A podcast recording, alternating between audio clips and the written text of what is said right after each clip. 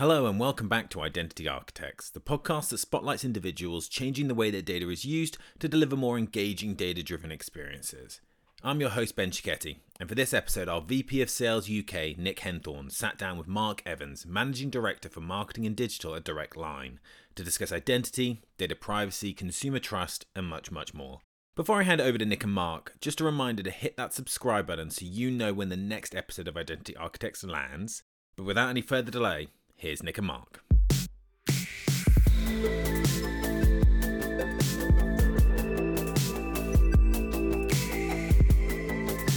So, Mark, thanks so much for joining us today. Um, for anyone who doesn't know you, could you give us a quick introduction to Mark Evans and your 10 years at Direct Line?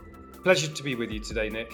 Yes, who am I? Well, I'm, I suppose, defined by being managing director of Direct Line Group, looking after marketing and digital. I've been there for 10 years, quite a stint. My longest job and longest I've been at any one place as well. But, but I am in the process of moving on, which we might come back to. Um, but I broadly have looked after marketing and digital in an organization that's been through a lot of transformation in the last 10 years and had a lot of fun in marketing, but also beyond. So the role has stretched beyond that. And I currently sit on the exec uh, and also on the board of our legal services business.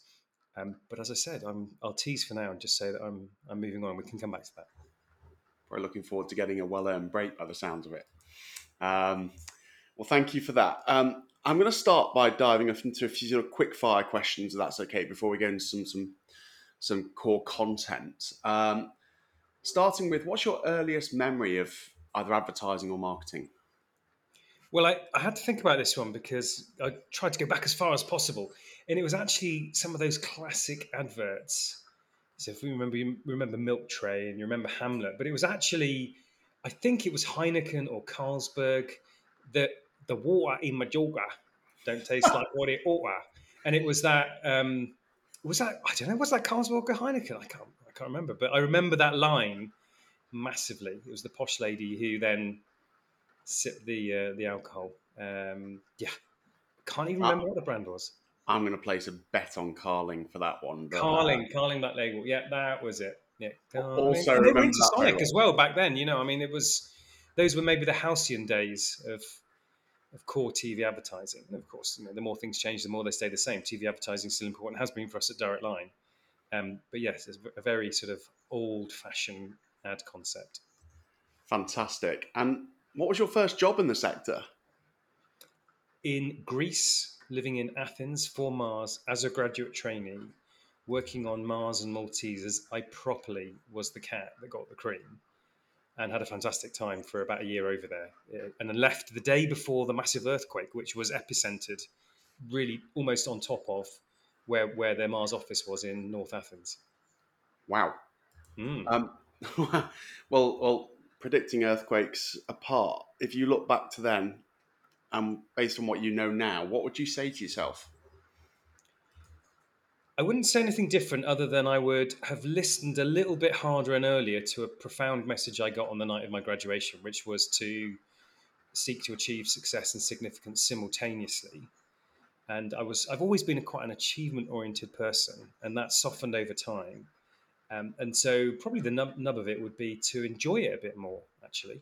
Enjoy it in the moment a little bit more it's fascinating. That's a hard thing to do when you're at that sort of stage in your career, isn't it? And really trying to, well, as you say, achieve, hit goals. Tough, uh, tough balance. Yeah, uh, I, am always reminded of meeting Jonny Wilkinson and him saying that when he won the Rugby World Cup, that he kind of felt nothing. He felt quite hollow and cheated, and celebrated for a nanosecond, and then wondered what the hell he was going to do the rest of his life. And then I think subsequently learned how to be present and enjoy it in the moment. But you know, for all his success and achievements, he just never really learned how to properly enjoy it. I tell you what, you're taking a step back down memory lane here. We've got we've got Carling adverts and we've got the most important drop kick we'll ever see in history. Love it. On his wrong foot, indeed. um, what do you love about what you do right now, and specifically what you do within the industry you're in? Uh, well, I, I fell into the industry kind of as a happy accident, and I'm forever grateful that that is the way it worked because. Uh, the, innate energy and possibility and passion and pride. I may be biased, but I just don't think that exists in the HR industry or the finance industry. Now, I, I, I, guess I don't know what I don't know, but that's my my bias and my assumption. And I just think there's there's a, there's an energy and a buzz. It's quite thrilling, quite fizzing, and eh, it's not compulsory to be a masochist, but it probably helps because sometimes it's the school of hard knocks. But out of that, you know, the, the achievements are really meaningful. Fantastic. Um, so obviously this is the Identity Architects uh, podcast, and, and within advertising, well, certainly we're obsessed with this concept of identity, specifically the ability to identify individuals across devices, platforms, etc., etc. How would you take that concept of identity and explain it to a ten-year-old? Well, there's a there's a bit that goes before, which is that consumers are beautifully irrational, so they want things personalised, but they don't want them to be creepy and all that. So, for, but for a ten-year-old, the best metaphor I could come up with imagine you're at a, party and somebody has face blindness. I think a 10 year old could get that. They don't remember names and faces, and they keep coming up to you and introducing your, themselves to you over and over again. You just get really, really annoying. So, the benefit of remembering somebody's identity is that there's a continuity, a familiarity, kind of a bit of a trust. You know what to expect. But through the eyes of a 10 year old, wouldn't it be annoying if somebody just kept coming up again and again and kind of cold hitting you, trying to make a conversation? That's a great way of explaining how to sort of persistently identify. I love that. Um, thank you. Um, I'm going to join these next two together. What keeps you awake at night and what then motivates you to get up in the morning? Genuinely, there's nothing that keeps me awake at night, much to my wife's annoyance so she's a nurse, so she did really the hard end of having kids, as in the, the night stuff. Because um, I was tra- uh, sadly I was traveling and working pretty hard at, during those early days, uh, and so I've never really sort of come across the, that whole thing of you know you, the elastic snaps and you're never as good a sleeper again. I, I am the best sleeper I know in the world. I've not had asked that many people, but so nothing keeps me awake at night. Um, I, I, you know, maybe I'm just fortunate there, but but it maybe it links to what uh, what keeps me motivated in the morning, which is actually I use the, the Wim Hof method, uh, which some people may be familiar with. So that includes the breathing and the 10 minutes in ice water every morning that I'm around. And that's part of my how do I stay balanced, um, relaxed, non anxious, you know, on, on top of myself, which I think then feeds into perhaps being a better sleeper. But yeah, I, I do the hardcore ice plunge thing every morning and that's really yeah what starts my day. That's really impressive. Is that what? And have you got something special at home for that, or do you just do the ice shower, or do you? You know, I hate I hate cold showers because you get cold again and again and again, and it's really not very zen.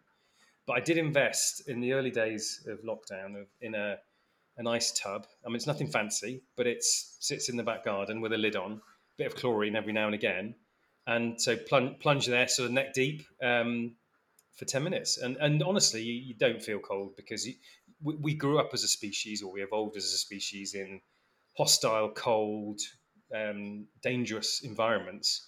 And, and the Wim Hof thing is all about getting uncomfortable with being uncomfortable, which is all we've ever had until we started watching Netflix on the sofa eating Nando's and then got a bit sort of out of shape as a species.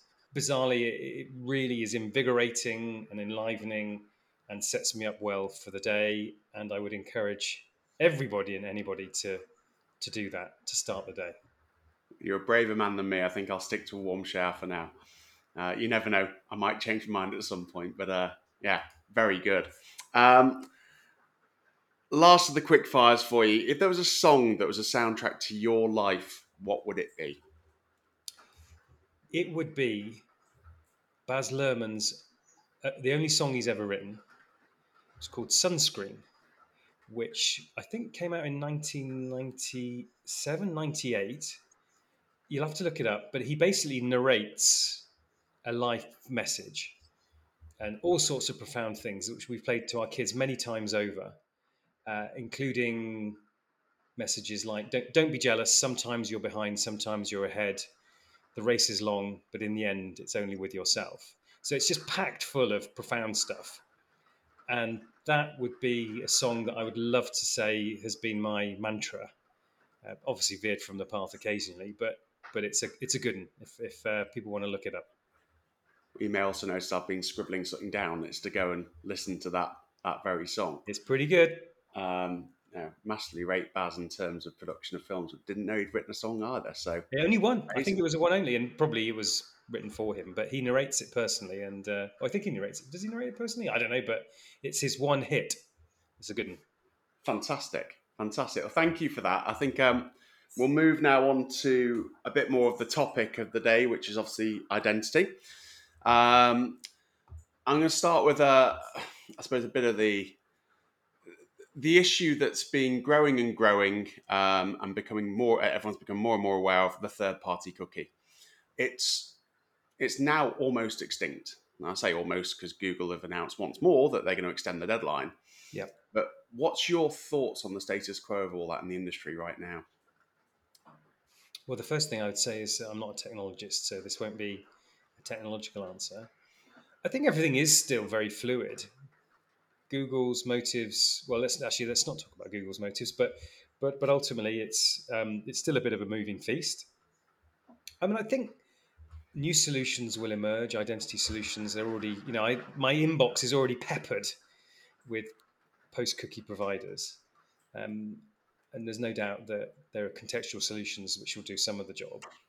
My, my main feeling about this, is something really caught my ear the other day, which was that Unilever have now got 1 billion first party records. I thought, I mean, my, I'm, I, people can't see this, but I'm looking at your face, Nick, and that was my reaction as well. I was like, is that really true? I didn't want to just jump in, but was, my, my, my, face was actually working on, on fast maths, and it's not particularly fast. But but I'll just go with one eighth of the world's population. What's the quality? What's the permissions? What's what's the the usability? Um, but of course, this this whole thing about first party data and um, to fuel D2C, I think that's that's a really interesting dynamic. And it is it just an arms race? So I was with L'Oreal the other day, and they were saying it's actually really hard and expensive to get there. And I'm thinking, yeah, I don't disagree, but is it actually mission critical for everybody? Because if, if, if it is an arms race, race for first party data and the utilization of that, then you just can't ignore that. And it, it, makes me think that sort of some of the important dynamics around this conversation are actually in the boardroom. Is consent a boardroom conversation? Is the addressable universe and every all the various impacts ups and down on that well understood across the organization and optimized? So I just think that the stakes are raising, and I'm really curious. Well, whether the Unilever stat is true or not, it, it signals the direction of travel, maybe. A couple of really, uh, really interesting themes there. One, the importance of first party data to organizations who are arguably detached from the customer. So, pick on the Unilever as example where there is a, an ever growing base of organizations who are giving second party data to the market, so the, you know, the retailers of the world. But also, I love your comment on on the boardroom there, uh, mm. and and clearly, you know, consent and how you can communicate to your customers should be treated as something exceptionally important. So, thank you for that. I think it's really really interesting. Um, moving it away from the boardroom and back to to the CMO first party data is integral to marketing strategies. Yeah, when you've got that direct relationship with your with your customer, and of course, Direct Line's a great example of an organization that has that first party relationship. What would you recommend to every brand or advertiser, um, really, sort of from now onwards, to mm. prepare for a future where the cookies disappeared? Well, the, the short answer would obviously be, you know, treat treat it like gold. and because it's easy to score own goals and lose access or lose the interoperability of different data sources and so on. So I think it is that cherishing it, and it links to the point about it being a board level conversation. The, the whole organization. I mean, often, I guess people don't realize how important it is, or how it can be uh, damaged. So it's it's setting clear for us. You know, it would be clear KPIs. It's a measurable thing that we can put a value on. And that means that we think very hard about entity structures across a multi business model, multi brand model to make sure that, that it's available to all. Um, particularly in a world where everything's going to be more networked um, and uh, more systems based. And uh, the future of insurance has happened in China already. uh, and it is that whole network effect. And we, as we seek to emulate that, it's it really is just making sure that everyone understands the value of data. And for us, you know, we do get a lot from people quoting to us, which is really great data, but it's not universally accept, uh, used across the organization yet because we haven't completed the single customer view. So I think I think this is a bit 101. I don't have any silver bullets, but getting as much data with as much high quality, with as much access, as much interoperability, um, perhaps even weren't CMO objectives five years ago. They absolutely need to be known. Really interesting. So start start with the basics then. Start with the foundational layer within your organization.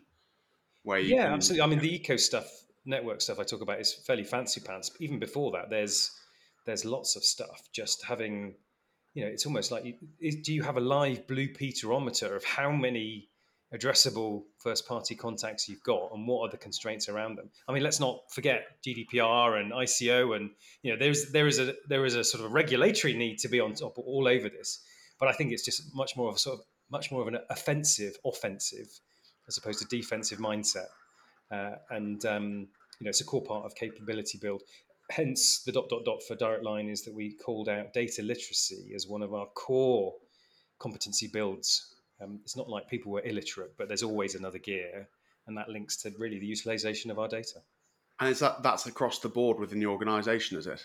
Yeah, well, for us, it's slightly different in that we move to the Spotify Agile model essentially, and so we have a data chapter, and so all our very clever data scientists are federated across cross-functional squads. And so that's part of the upskilling. But within the data chapter, we have a data academy, which is first and foremost to upskill those data scientists. But at the sort of the, the basic intermediate levels of that competency build absolutely it's for everybody in the organization. So all the materials are open source within internally. Um, and we're trying to put as many through. I say we will come on to do i say we or they i don't know i'm sort of somewhere in between but um, the organization uh, really trying to get as many people through a level three apprenticeship in data science um, as a signature for what we think is going to be important. Fantastic. Proper investment into into the data future of the business. Love that. Um, you've touched on this already a little bit the the consumer. So without consumers there's no business at the end of the day. Um, and that very much includes data privacy and, and we've talked about the shift away from third party cookies already but um, in a world and, and indeed you've also mentioned gdpr there what are some of the challenges you see in the industry as a result of of, of the increase in regulation in the market? Well, it comes back to something I said at the beginning that it's a very delicate balance between privacy and personalization. As I said, that, that beautiful irrationality of consumers, you know, why, why should they have to realize or care that there's a trade off or a fine line on the organization side between knowing me to the point that you can be more relevant versus I, there's things I believe you shouldn't know about me. But of course, they're the two sides of the same coin. So I, I just think there's, there's some delicate balances, and there's some there's some a bit of instinct about where an organisation should tread that fine line um, to, to to strike the right balance. And one of the challenges, therefore, of the CMO and marketing is to help the rest of the organisation to understand some of these things. And it's a bit like educating the organization on marketing per se, which is often seen as a coloring in function.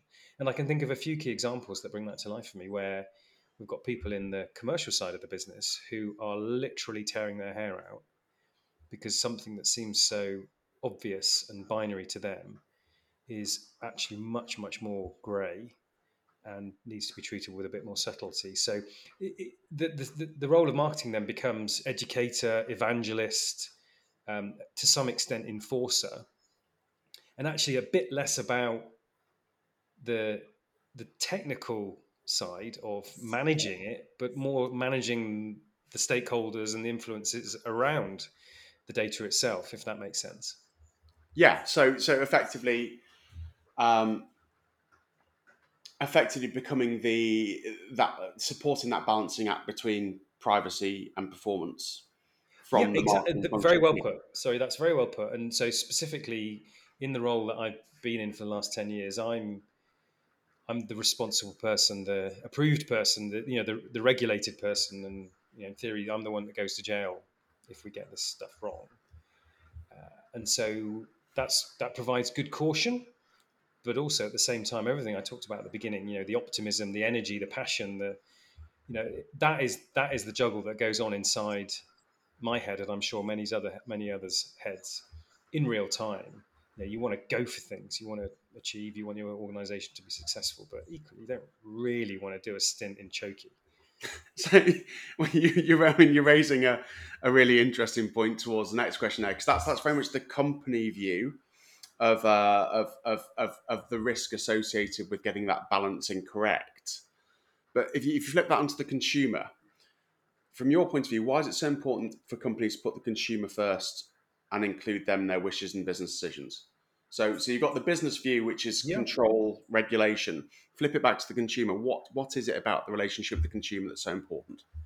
Well, you you this is a deep one, or you know, this is existential. And for me, the I, I spent ten years at Mars, where there were five principles that guided everything, uh, and the the very first words, which are sort of ingrained on the inside of your eyelids if you spend a bit of time at Mars, said the consumer is our boss and that was really heartfelt. Love that. And that permeated everything. So it's just it seems to me so inherent that that is fundamentally true for a sustainable business in all senses of the word sustainable. And as consumers change and evolve, as they surely do and will, it's the role of the organize of the marketing folks in the organization to bring the outside in and bring the future forward and help an organization understand how it can meet customer needs better than their competitors. And, and I'd maybe draw on in financial services, you know, one example would be PPI, which was very profitable, very complex, and very misunderstood by customers. Uh, and obviously, in the end, was not sustainable, caused huge write offs, huge breakdown in trust. And what, what an absolute mess. What the antithesis of sustainable business. And it's was it was founded on a complete miscomprehension of what consumers really want or, or, or what they, they understood. Uh, and I'm sure there's many others, but it's just so intrinsic that marketing is not the communication function; it's the consumer representative. Which is why I say that you know it's good CMO has their hands on the customer data because that's really the identity of their customer base, but also has their hands on the customer experience because that's how the brand manifests beyond communication. And if you're going to truly represent consumers and customers into the business, then not in a sharp elbowed way, but in a sort of holistic and integrated way. You've got to have your paws into all of these dynamics. So that's really interesting. You've you've touched on on trust there, which is is clearly a big part of every organisation, or it should be. What do you think needs to change in industry, and how can how can businesses come together to redefine relationships with each other? Great question. No shortcuts. I love Rachel Botsman's definition of trust. So Rachel Botsman, um, I do a podcast and interview her, and she's, I think, one of the uh, greatest global gurus on trust. And her definition is that trust is a comfortable relationship with the unknown, i.e., transparency is actually the enemy. If you need transparency, you don't really trust somebody.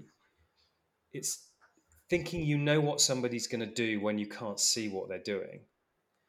And the good news and the bad news there is that that takes time because it's based upon evidence of what has transpired when you weren't able to know what that company was doing for you or not doing for you. So, so the, the dot dot dot is it talks to consistency, repeatability, uh, and and getting to the right outcomes over time, as opposed to any sense of asking for trust or assuming that trust will be given freely, because that comfortable relationship can only come from evidence. Very much like a one to one human relationship, then. Yeah, and it's true yeah. of, of friendships and marriages and so on, is that you know trust is easily broken and because then all of a sudden I'm no longer confident when I can't see. And therefore, I may seek more transparency, and that's almost you know, it's almost the worst thing, isn't it? You know, it's so evident, really, when somebody says, "I need to know more," they're actually saying, "I don't trust you." I think Rachel's really nailed that particular dynamic. Absolutely agree. Absolutely, yeah, yeah, um, really good. Um, Finally, for this section, what do the consumers need to do in order to be best equipped for companies collecting their data? And what tools can the industry offer them? Well, I think it's tough. The consumers don't really know what they don't know. Um, I think I think the onus fairly and squarely falls on organisations to, again, there's a balance here, to give control, but not be too complex. And actually, that's not easy because the obviously the more control you provide, the more complex it is for a customer to manage something, particularly across multiple platforms, you know, multiple companies you know, how much time, energy, and effort and care do they really have to give to this? And so I, I think clearly the answer is to empower customers to give to have the right level of control with minimum complexity. So it actually comes down to really nuts and bolts stuff like simplicity of wording yeah. and the user experience. And not, you know, so it's not fancy pants stuff. It's really in the detail to empower customers. And I, will we, we did some work with plain numbers where the level of numerical literacy in the country is absolutely shocking. And they the plain numbers do a survey, six questions, basically quite quite basic percentage type questions.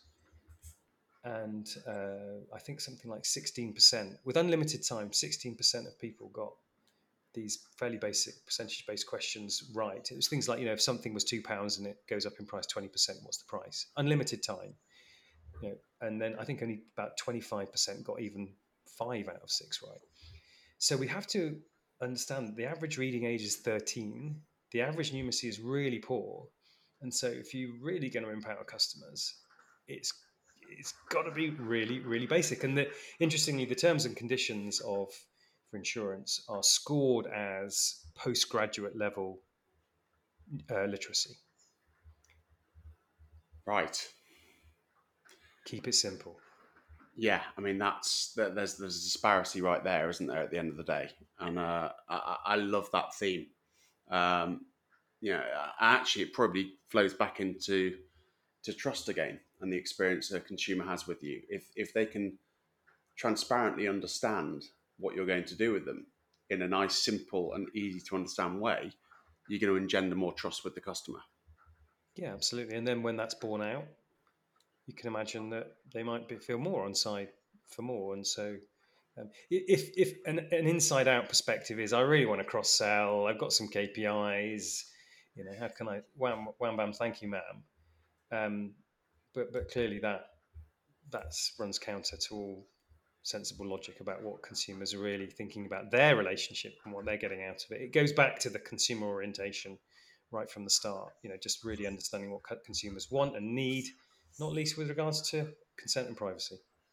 You know, it's this. It goes back to that balancing act again, doesn't it? It's uh, uh you're, you're, I'm a motor insurance customer of yours. Um, you want to know my home insurance renewal date. Actually, that's a benefit for you and a benefit for me if it's sold correctly, because at the end of the day, that's going to mean a, a better policy price, for example. So it's, it's it's it's taking things and putting them back into that those simple terms for consumer to understand the value, maybe. Yeah, uh, absolutely, and we we do get a, a normal distribution of quality of home renewal dates for motor customers for all the reasons you can imagine. And of course, insurance is the epitome of a trust business in that you you hope you never need to use it. You have no idea how they're going to show up when you really need the service because something's gone badly wrong. Um, and so, actually, every single interaction is in the consumer's mind or subconscious a proxy for how they'll be when the time comes.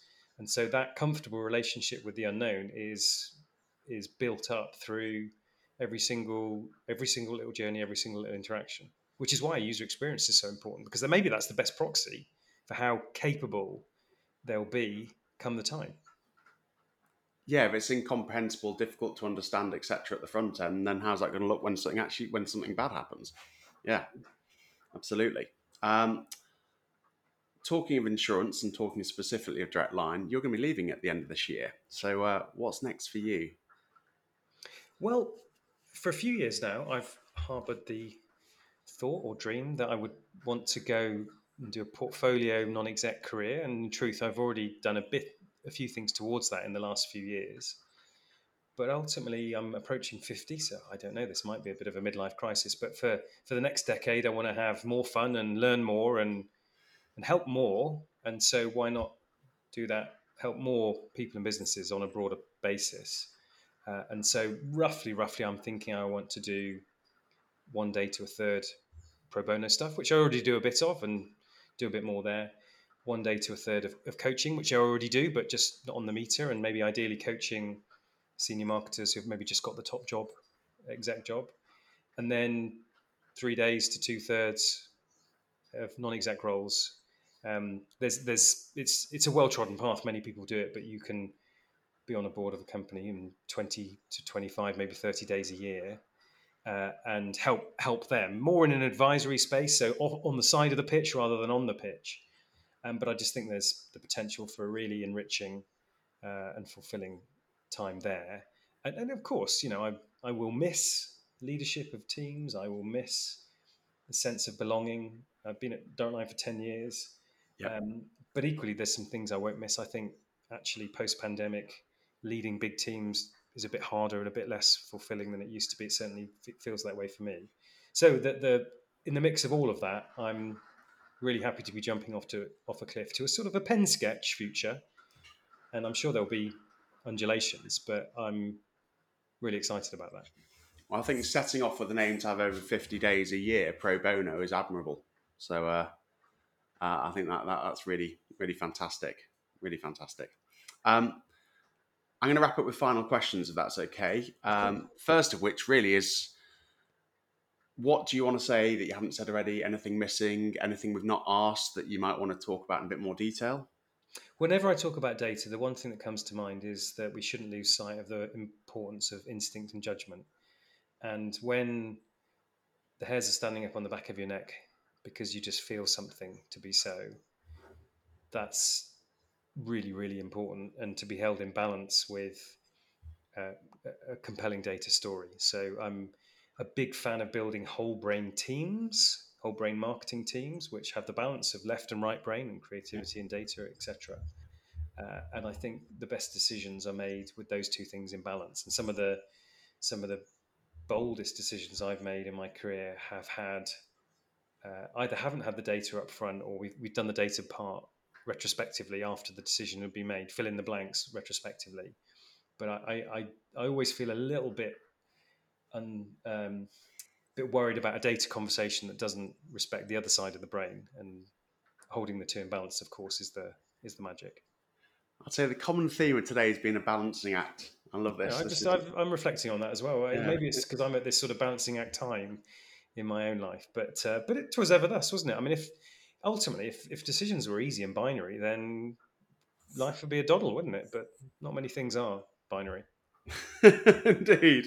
Um, Mark, thank you so much today. I've got one last question for you, which is uh, this podcast around individuals who've pioneered new ways uh, to use data to deliver better customer experiences, etc. Um, I know that uh, Pete Markey recommended you. Uh, I was just wondering who you might uh, think about recommending someone you admire in the industry. Well, if Pete hadn't recommended me, I might well have recommended him because he's awesome in this regard. it would be Mark Joblin, actually. Mark uh, CMO at NatWest. She's hugely respected. I've done a few things with her in the past, and she's brilliant. Um, she's also just been crowned Marketing Week Marketer of the Year. And then, very specifically, she recruited the head of data at Direct Line into her team, pinched him. So I'm quite, I'm quite keen to find out what they're up to. So there you go. Fantastic. Thank you. Thank you so much for your time today uh, and all your, your fantastic insights. Really, really appreciate it. My pleasure.